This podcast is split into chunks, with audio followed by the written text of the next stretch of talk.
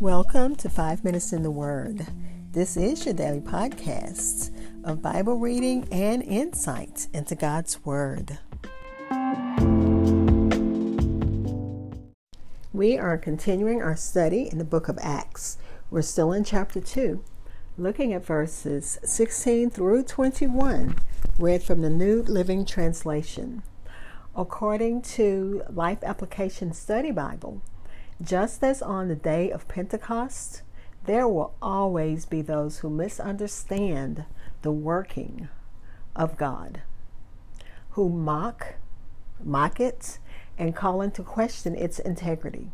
Christians can either wring their hands and worry, or, like Peter, seize the opportunity to tell the watching world about the work of God in their midst and Peter will teach them with the word, which is what we need to do. So let's listen to God's word. Again, Acts chapter 2, verses 16 through 21. No, what you see was predicted long ago by the prophet Joel. In the last days, God says, I will pour out my spirit upon all people. Your sons and daughters will prophesy. Your young men will see visions, and your old men will dream dreams. In those days I will pour out my spirit even on my servants, men and women alike, and they will prophesy. And I will cause wonders in the heavens above and signs on the earth below blood and fire and clouds of smoke. The sun will become dark and the moon will turn blood red before that great and glorious day of the Lord arrives. But everyone who calls on the name of the Lord will be saved. Again, Acts chapter 2, verses 16 through 21, read from the New Living Translation. I'll be back to share insights and close with prayer.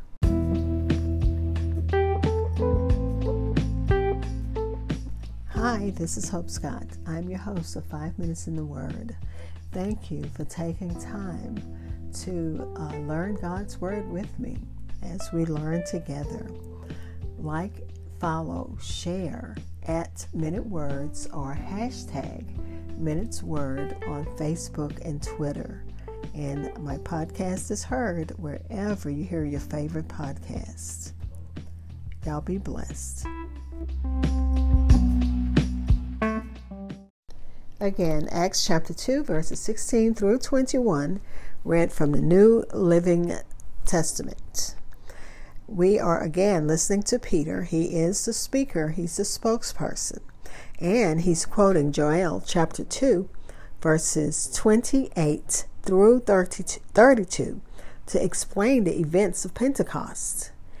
Um, he says that um, this is what was spoken by the prophet Joel. And of course, his audience, especially because remember, it said they were devout, they were religious people, and they had come from all over to uh, Jerusalem for the time of Pentecost.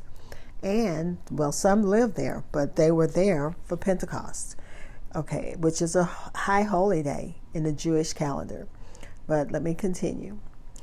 He said, the prophet uh, Joel said uh, that um, let's see. Well, let me read this. In the midst of the great outpouring of the Holy Spirit, among signs and wonders and speaking in tongues, what does Peter do?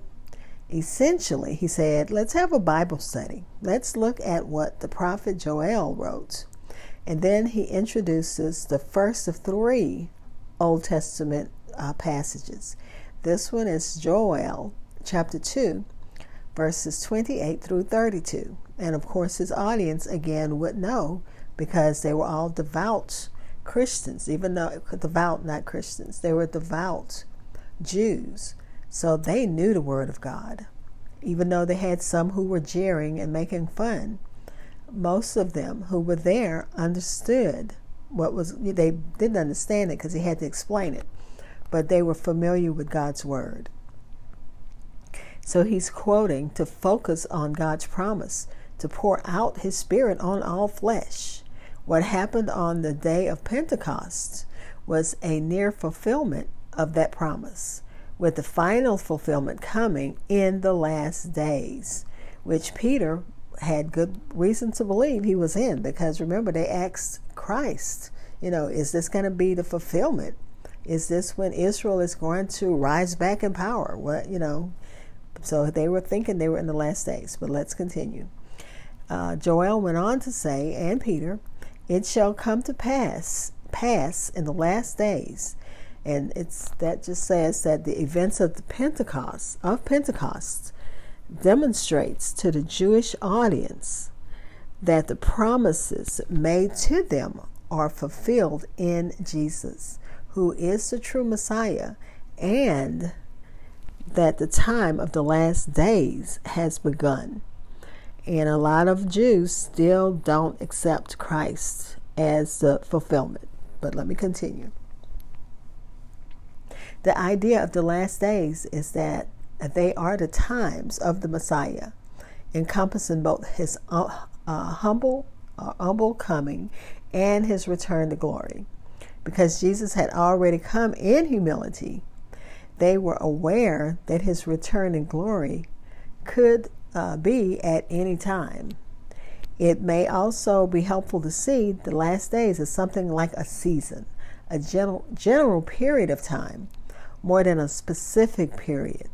So think of it like weeks, such as weeks. In the whole span of God's plan of human history, we are in the weeks or the seasons of the last days.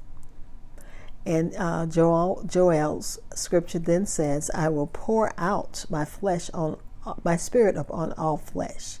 And this was so powerful.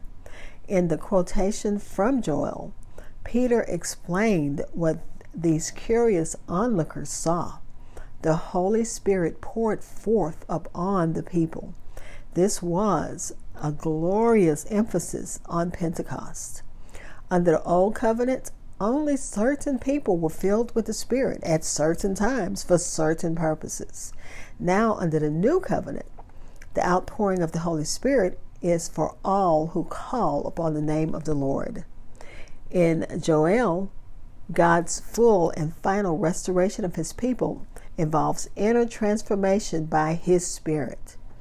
The mention of daughters and handmaids would uh, make one think that the women mentioned in chapter 1, verse 14, also received extraordinary gifts of the Holy Spirit as well as the men.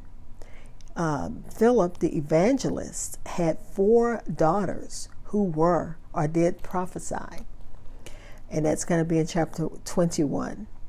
And Peter closes this section sounded just sounding just like a Baptist preacher when he tells his audience, whoever calls on the name of the Lord shall be saved. Let's pray.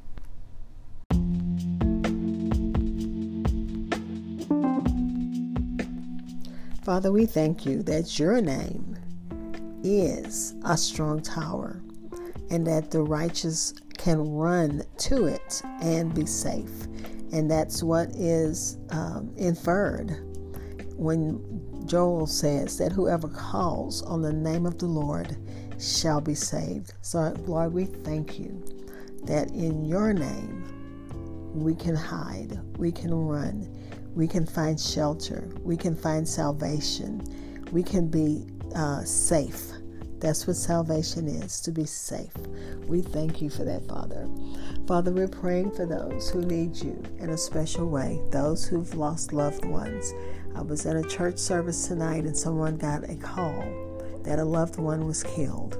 So we're praying for that family right now. And also, they were mentioning others who had died recently. We'll be laying one of our dear dear friends who's ni- she's 97 she would have been 98 next year, but she made her 97, laying her to rest on tomorrow. So, praying for that family and all who are in mourning right now. Praying for those who are, have other needs. God, you know what all the needs are. The list is so long. Those who need you for shelter, for food, for jobs, for just finances, making ends meet, for whatever it is, no matter how big or how small. God, we know that we can call upon you. We can ask for what we need. We can uh, uh, speak to you like we speak to another person because you do hear and you do answer. And we thank you in advance, Father, for answered prayer. Amen. Thank you for spending time in God's Word with me. Be blessed.